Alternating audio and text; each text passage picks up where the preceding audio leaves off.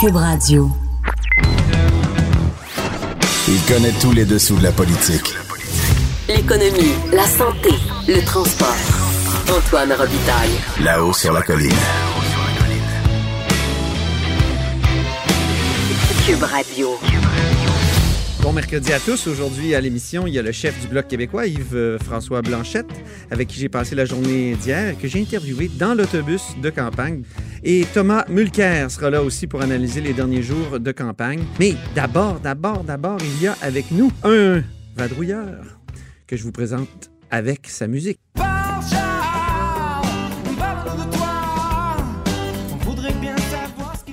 Et oui, Charles Le Cavalier est avec nous. Ça faisait longtemps qu'on n'avait pas entendu. Trop longtemps, d'ailleurs, on s'ennuyait. Ben, moi aussi, je me suis ennuyé, Antoine.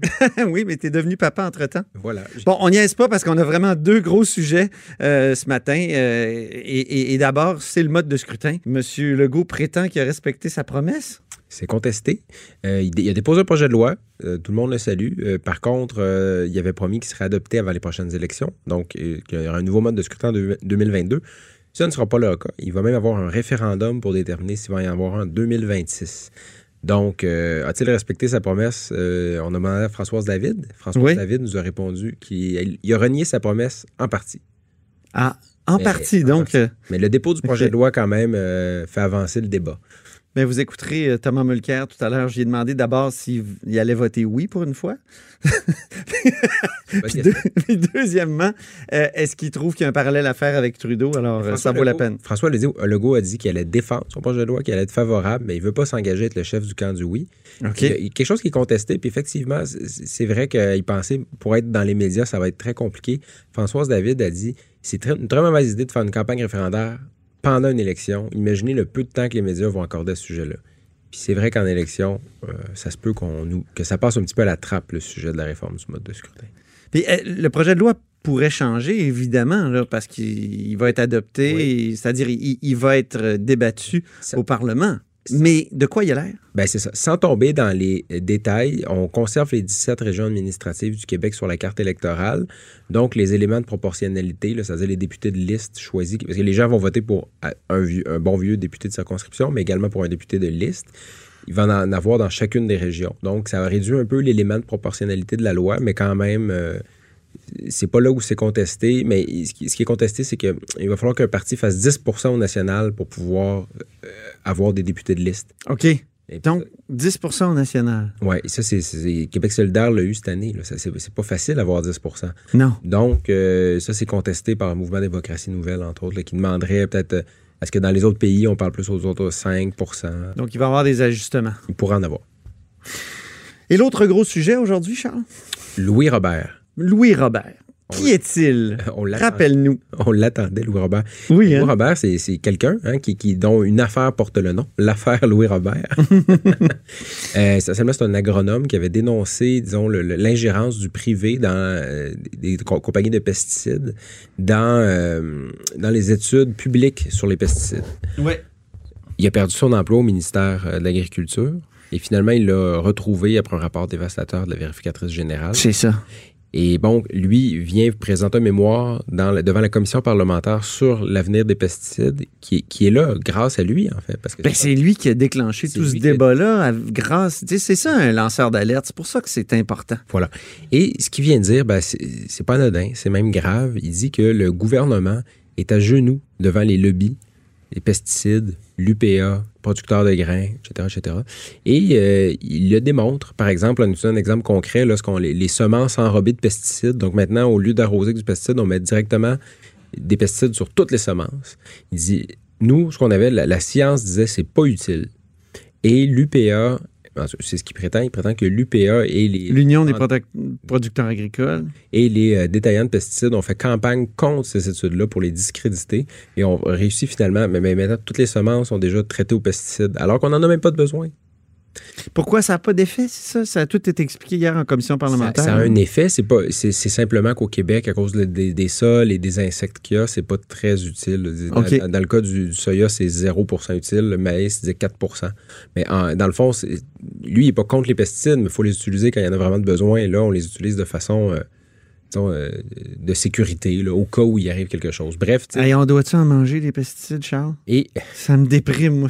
et je, je- donc, le- lui dit, ben écoutez, les- le lobby des pesticides n'est pas si puissant que ça au Québec. Ah bon? Ah mon Dieu, le, le gros lobby.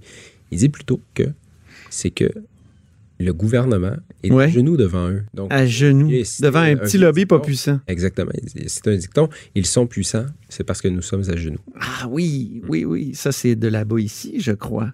C'est une citation que Pierre Falardeau utilisait dans un de ses films, si je ne m'abuse, Le temps des bouffons. Donc, le temps des pesticides. Bravo. Ben, On célèbre la mémoire de Pierre Falardeau ces temps-ci. ouais. Et cette commission-là, bon, va durer toute la semaine. Un rapport devra en sortir. Mais vraiment, son témoignage est attendu et euh, ce fut un témoignage choc. Là. Oui, hein, il est passé donc hier soir. On pensait que c'était une manière de, de le, de le cacher.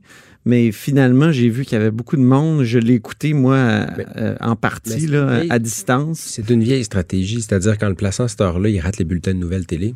Ah oui, Et il passera pas aux nouvelles non plus ce soir, parce que là, c'est de la vieille nouvelle. c'est ça. C'est une stratégie là, connue. Là. On- quand on fait passer les gens qui s'opposent à nos lois le soir, par exemple, ben, on les voit pas au bulletin de nouvelles. En terminant, comment tu as trouvé les parlementaires euh, dans cette commission-là? Moi, j'avoue, là, je vais tout de suite le dire, Éric Girard, euh, pas le Éric Girard, euh, ministre des. Finances, mais l'autre, du Saguenay. celui du Saguenay, j'ai trouvé que certaines de ces questions étaient déplorables. hein, ouais. Ouais, c'est ça. C'est ben, je, je vais faire attention de porter un jugement comme Non, journaliste, là, mais quand même euh, poser des questions du type euh, quiz, quiz télé. Mais oui. Euh, bon, il y a combien d'agronomes au ministère, au MAPAC? Le, le- Louis Robert répond. Ah, mais vous étiez proche, vous étiez proche, 146. ça, ça- sert à quoi? Il demandait Ouais. aussi, c'est quoi la différence entre la recherche fondamentale et la recherche appliquée? Ouais, c'est- un, peu- c'est un peu étonnant qu'on pose ces questions-là, Louis Robert, alors qu'il est attendu depuis si longtemps et qui nous, qui nous explique que le MAPAC a failli à sa tâche de, de- Ben de oui. défendre l'intérêt public. Ce qui était intéressant, c'est que Louis Robert disait la ch- recherche dans ces domaines de- devrait n'être que publique. Tandis que Mm. Éric Gérard lui disait, ben non, il faudrait que ça soit privé. C'est ça, important. exactement. C'est étonnant. Ben Charles, euh, ce fut un plaisir Eh bien, de te retrouver à la haut sur la colline. Puis, euh, ben, je suis plaisir. certain que tu vas revenir, mais tu vas repartir parce que tu es devenu papa. Ben, on va profiter du euh, RQAP. Exactement. Régime québécois d'assurance parentale. Merci Salut Charles Le Cavalier, correspondant parlementaire au Journal de Québec, Journal de Montréal. Là-haut sur la colline. Une entrée privilégiée dans le Parlement. Cube Radio. Eh bien, c'est l'heure euh, d'aller rejoindre Thomas Mulcair. Thomas Mulcair est au bout du fil. Bonjour. Hello, Antoine. D'abord, je, je- je veux profiter du fait que tu es là pour euh, te demander s'il y a un parallèle qu'on peut dresser entre euh, ce que vient de faire M. Legault, c'est-à-dire euh, déposer un projet de loi sur le mode de scrutin, référendum et tout ça, et ce que Trudeau a fait de sa propre promesse de modifier le mode de scrutin. Ben, la première chose que je dirais, c'est qu'il y a une similitude. Les deux n'ont aucune intention de remplir leur promesse d'amener un mode de scrutin différent, notamment le proportionnel. Mais ce qui est intéressant, c'est de voir jusqu'à quel point l'expérience d'un vieux routier comme François Legault se voit parce qu'il ne s'est pas peinturé dans un coin. Il avait dit même pendant la campagne, il ne ferait pas la même erreur que Trudeau. L'erreur de Trudeau étant de renier complètement sa promesse et même, même pas faire semblant. Mhm. M. Legault sait faire semblant. Donc, M. Legault va consulter la population sur ce changement-là, ce qui voudrait dire que pour la prochaine campagne électorale, on n'aura pas touché à notre système démocratique et le reste va se perdre dans le brume euh, qu'ils sont en train de créer. M. Trudeau, de manière célèbre, il avait dit ceci. Il a dit plus de mille fois pendant la dernière campagne 2015, ce serait notre dernière élection avec ce système injuste euh, qui n'est pas proportionnel et qui sont qu'on appelle uninominal à un tour, c'est-à-dire où une personne même avec 25% peut gagner des sièges et où des gouvernements fortement majoritaires sont formés avec 30 Ouais. quelques pourcents des votes. Il a dit c'est fini ça. Ouais. On fait toutes les études, on fait toutes les audiences, on voyage à travers le Canada. Il y a une belle unanimité sur le fait qu'il faut changer le système. M. Trudeau a dit, à bien y penser, je ne le changerai pas. Puis il était pour une fois candide. Et on lui a dit, mais pourquoi vous ne tenez pas votre promesse? Et il a dit ceci. On avait juste besoin de changer le système quand c'était Stephen Harper. Maintenant que c'est pourquoi on changerait le système? Ça, c'était du grand Justin Trudeau. Et c'est mot à mot ce qu'il a dit. Hey, dis-moi, Tom, tu vas voter euh, comment? En 2002, euh, 2022? En 2022, je, je, vais regarder. Non, mais vas-tu. Non, non, non, sur le référendum, excuse-moi. Je, je, reprends ma question. donc, au référendum, vas-tu enfin voter oui? Sur le référendum sur la proportionnelle? Oui. Euh, je, je, pense que s'il y a une offre raisonnable sur la table d'avoir euh, des, des, places proportionnelles, ça va amener beaucoup plus de démocratie et je, je vais vraiment, avec grande joie, voter pour ça. Donc, euh, Thomas Mulcair va voter oui, on tue la une. Dis-moi sur un autre sujet, sur le climat, euh, Thomas. Euh, Trudeau, est-ce qu'il a induit la population en erreur en affirmant que le Canada avait atteint 75% des objectifs fixés par les accords de Paris? Oui, je crois que c'est évident que ça induit le public en erreur. Sauf que les gens qui comprennent le dossier des changements climatiques savent que ce n'est pas vrai.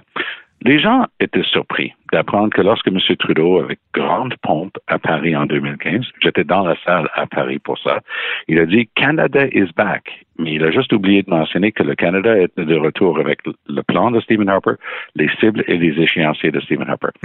il est en train de prétendre qu'il a rencontré 75 de l'objectif de Stephen Harper. Et même ça, c'est faux. Ce qu'il est en train de nous dire, c'est que les objectifs risibles, parce que c'est M. Trudeau lui-même qui les traitait de risibles de Stephen Harper, même ça, il ne l'a pas rencontré jusqu'à maintenant. Il n'y a jamais eu de plan, et c'est pas mon opinion, ça c'est l'opinion de la commissaire à l'environnement et au développement durable du Canada. Il n'y a jamais eu de plan les permettant de rencontrer ces objectifs-là. Donc vendredi, il va y avoir des dizaines de milliers, voire je suis prêt à deviner plus de 100 000 personnes dans la rue à Montréal pour protester haut et fort contre l'inaction de nos gouvernements, autant fédéral que provincial, en matière de changement climatique. Oui, c'est vraiment la semaine Greta et la semaine donc euh, sur cette question-là du climat. Quel défi la notion d'urgence climatique, selon toi, pose à nos partis en campagne? C'est très difficile de, de, jauger, mais je peux vous parler parce que j'enseigne à l'Université de Montréal et hier encore, j'étais avec un grand, grand groupe d'étudiants. Euh, ils sont très, très au courant du dossier de l'environnement en général et extrêmement conscientisés en ce qui concerne les changements climatiques. Ils ne sont pas prêts à se, se laisser remplir par des belles promesses en l'air qu'ils ont eues de, depuis trop longtemps au Canada. Le Canada, rappelons-le, est un des pires acteurs au monde. Dans le G20, on a le pire quantité per capita de gaz à effet de serre. On n'arrête pas de se taper dans le dos comme quoi on fait des merveilles, mais c'est complètement faux. Et le Canada était le premier pays au monde à sortir de l'accord de Kyoto. Alors, on a tout un bilan négatif contre nous, puis on agit mal pour la planète. Puis hier, un autre rapport très inquiétant qui sort des Nations Unies, cette fois-ci sur les océans. Donc, les gens qui sont au courant savent à quel point c'est réel et c'est important. Puis, avoir Greta Thunberg ici, c'est quand même une chance parce que je pense pas que M. Trudeau va oser se pointer, sinon il risque de recevoir une leçon parce qu'elle elle, connaît les chiffres du Canada. Mais elle, va être là avec Valérie Plante qui mérite cette, cette reconnaissance parce qu'elle a vraiment un effort qu'elle est en train de déployer pour réduire le gaz à effet de serre. Là-dessus, Montréal peut vraiment servir de modèle. Euh, on se souvient que Jody Wilson-Raybould, l'ancienne ministre de Justin Trudeau, a dit que ça prendrait un gouvernement minoritaire libéral parce qu'il ne faut pas récompenser ce que Justin Trudeau en lui redonnant la majorité. Est-ce que le bloc euh, actuellement qui est en remontée pourrait faire en sorte que le souhait de Jordan Wilson-Raybould se réalise? Oui, et, je pense qu'il faut reconnaître le fait que Yves-François Blanchette est en train de mener une vraiment bonne campagne solide. Lui-même, il est très solide. Euh, et on, voit euh, que les votes qui ont tendance à, à valser beaucoup au Québec. Au cours d'une génération, on a envoyé une vaste majorité euh, conservatrice avec Brian Mulroney, une vaste majorité libérale avec Jean Chrétien, une vaste majorité NPD avec Jack Layton et point d'interrogation pour la suite des choses. J'ai hmm. l'impression qu'il y a beaucoup de gens au Québec qui craignent énormément les, visées de droite en termes sociaux, le droit des femmes de choisir pour leur propre reproduction, le droit à l'avortement, le cas échéant, et, nié par beaucoup de gens autour de Andrew Scheer. C'est cette question d'être très reculé socialement qui, qui refroidit beaucoup de Québécois. Euh, le NPD a peine vraiment à, revenir dans ces chiffres antérieurs. Les libéraux, comme vous venez de le dire si bien, les, libéraux, les gens les ont vus aller pendant quatre ans. Ils ont promis réforme électorale, mensonge. Ils ont promis une action sur les changements climatiques, mensonge. Ils ont promis d'arrêter les subventions aux grandes compagnies pétrolières, mensonge. Ils ont même promis de restaurer, de rétablir le service de courrier à domicile, là où M. Harper l'avait fait, autre, mensonge qu'ils n'ont jamais rempli, et ils n'avaient aucune intention de remplir. Donc, les gens sont... Donc, par élimination, on se tourne vers le Bloc au Québec, c'est un peu ce que... Ben, le Bloc et, les, Verts étaient vraiment en train de se positionner bien, mais on n'entend rien du tout d'eux autres, euh, ce qui est dommage, parce qu'il y avait quand même des bonnes idées, mais ils, ne sont pas sur l'échiquier, puis euh, loin, loin, des yeux, loin du cœur. Euh, le Bloc est en train de mener une bonne campagne, je pense qu'il dans les batailles, dans le 4-5-0 et le 8-1-9, où on allait avoir des, bagarres annoncées entre les conservateurs et le Bloc, moi, je pense que c'est en train de pencher en faveur du Bloc québécois en ce moment, qui peut réserver une belle surprise. C'est dans les deux dernières semaines que ça se décide pour vrai, mais j'ai l'impression que ça risque de jouer à la faveur du Bloc beaucoup plus que les gens pensaient, parce que les gens mm-hmm. ne veulent pas que les libéraux aient une majorité. Je l'entends des étudiants tout le temps. Et les gens disent, Scheer, non merci pour tout ce qui est côté social, mais euh, Trudeau, surtout pas une autre majorité. Merci infiniment pour cette conversation, cher Thomas, et au plaisir. À bientôt. Là-haut sur la colline. La politique autrement dit. Cube Radio. Alors, je suis dans l'autobus de campagne d'Yves François Blanchette et du Bloc québécois, faut le dire. Et euh, c'est une journée langue aujourd'hui, hein, axée sur la langue, une journée euh, nationaliste. Et, bonjour Yves-François Blanchette d'abord. Bien bonjour. La plupart de nos journées sont pas mal nationalistes. Oui. Oui, c'est pas mal le, thème. C'est comme le bonheur retrouvé d'être la voix d'une nation qui a arrêté de se cacher pour l'aide ou qui a arrêté d'élire des gens qui prétendent l'aide et qui ne le sont pas. Là, on est tout étonné, tout le monde, comme si... Euh, c'était des grandes révolutions, des revendications normales d'une nation normale par un gouvernement à Québec qui est normalement nationaliste, puis un parti fédéral qui, en plus d'être souverainiste, est normalement nationaliste. Mais qu'est-ce que vous répondez à ceux qui disent que pendant que les gens ont les yeux rivés sur New York, euh, sont inquiets du climat, euh, vous, vous parlez de langue toute la journée, qu'est-ce que vous répondrez, qu'est-ce que vous répondez à ces gens-là? C'est avant que j'étais analyste politique puis que je suivais l'actualité des autres. À cette heure, ma job, c'est de passer les 35 jours d'une campagne électorale à soulever les sujets. Maintenant, les journalistes se, se privent pas pour me poser des questions sur les sujets de Greta Thunberg ou de ce qui se passe ailleurs. Euh, et je m'arrange pour être en mesure d'y répondre. Mais maintenant, forcément, on est en campagne électorale. J'aime mieux faire ce que moi je fais que faire ce que j'ai l'impression que font messieurs Trudeau et Scheer. Ils sont inexistants. Euh, ils se présentent dans des environnements hyper contrôlés, ils font des annonces très prévisibles, euh, sont moi, j'ai hâte au débat, à un moment donné, pour sentir que j'ai des adversaires avec peut-être, hypothétiquement, quelque chose à dire, différents de nous autres. Tant mieux, c'est ça la démocratie, les gens choisiront. Ça doit vous stresser un peu, les débats? Vous n'avez pas cette expérience-là? Ouais, mais j'ai pas une grande propension vers le stress non plus.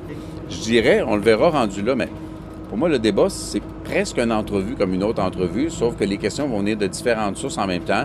Puis il va y avoir des gens qui vont essayer d'avoir calculé minutieusement avant si en faisant une grimace ou en faisant un commentaire, ils vont réussir à me décontenancer ou qui vont se faire fort d'essayer de, me faire euh, péter un proverbial plomb, ce qui n'arrivera évidemment pas, mon tempérament doux et suave étant bien connu.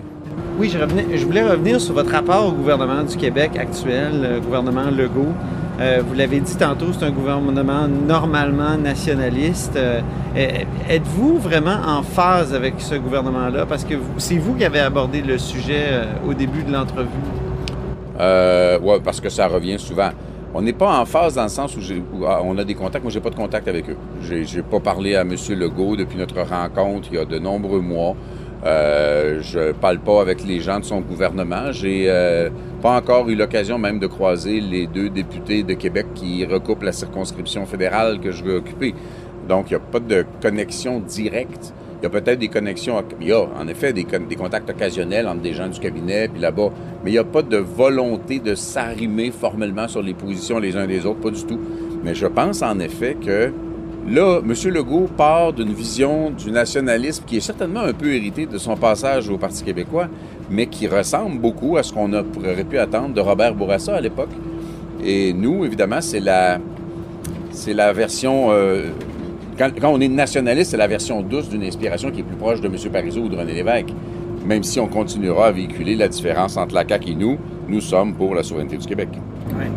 Souhaitez-vous l'appui de, de Martine Ouellette dans, dans cette campagne?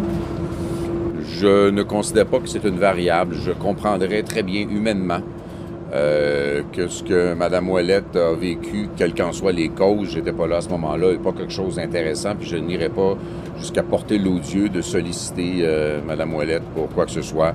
Il est vraisemblable que compte tenu du style ou des positions qu'elle a euh, mis de l'avant, elle exprimerait des différences par rapport à comment nous on travaille présentement, puis ce serait tout à fait légitime. Elle a la gentillesse de ne pas interférer dans la campagne de la personne qui lui a succédé à la direction du bloc. Moi, je lui suis reconnaissant pour ça. Mais il y a des éléments de son héritage, cette espèce de façon euh, très affichée de parler régulièrement d'indépendance euh, qui, inspire mon travail à moi. Je le fais parce que je sais qu'à quelque part, il y a quelqu'un qui l'a fait, il y a quelqu'un qui dit Hey, c'est de même, ça marche. Ça, ça, je respectais et je respecte toujours ça même si je ne vois pas les choses nécessairement de la même manière à bien des égards. Et il y a plusieurs dossiers qu'elle avait très, très bien travaillés et dont le travail est encore la base de ce que nous on fait. Il y a un petit parti nationaliste euh, indépendantiste qui, qui s'active sur la scène fédérale aussi. Euh, euh, c'est des gens qui étaient proches de Martine Ouellette. Est-ce que vous, vous y voyez la main de, de Mme Ouellette? Pas du tout. Je pense que ces gens-là et font quelque chose de totalement légitime. On est en démocratie, on démarre des partis politiques parce qu'on pense que c'est un véhicule, puis ça, ça je, je salue ça, j'ai pas de problème. Mais oui, ce sont des gens euh, qui sont dans l'entourage de la personne qui a voulu être candidate contre moi à la direction du Bloc québécois ou qui ont été dans des circonscriptions où il n'y avait pas d'organisation, pas de financement et même une utilisation des ressources du Bloc québécois contre le Bloc québécois. Bon, ce genre d'affaires-là, ça n'a pas une envergure historique, ça occupe pas nos réflexions, ça occupe pas nos journées. Je respecte leur droit démocratique d'aller de, de l'avant euh, et je ne pense pas que ça va occuper d'espace dans la campagne, pas du tout. Le bloc, euh, dit François Blanchette, qu'est-ce que c'est? Parce qu'aujourd'hui, vous nous avez annoncé le, dépôt de nouveau de, projets de loi qui, avaient, qui sont déjà qui sont morts au feuilleton.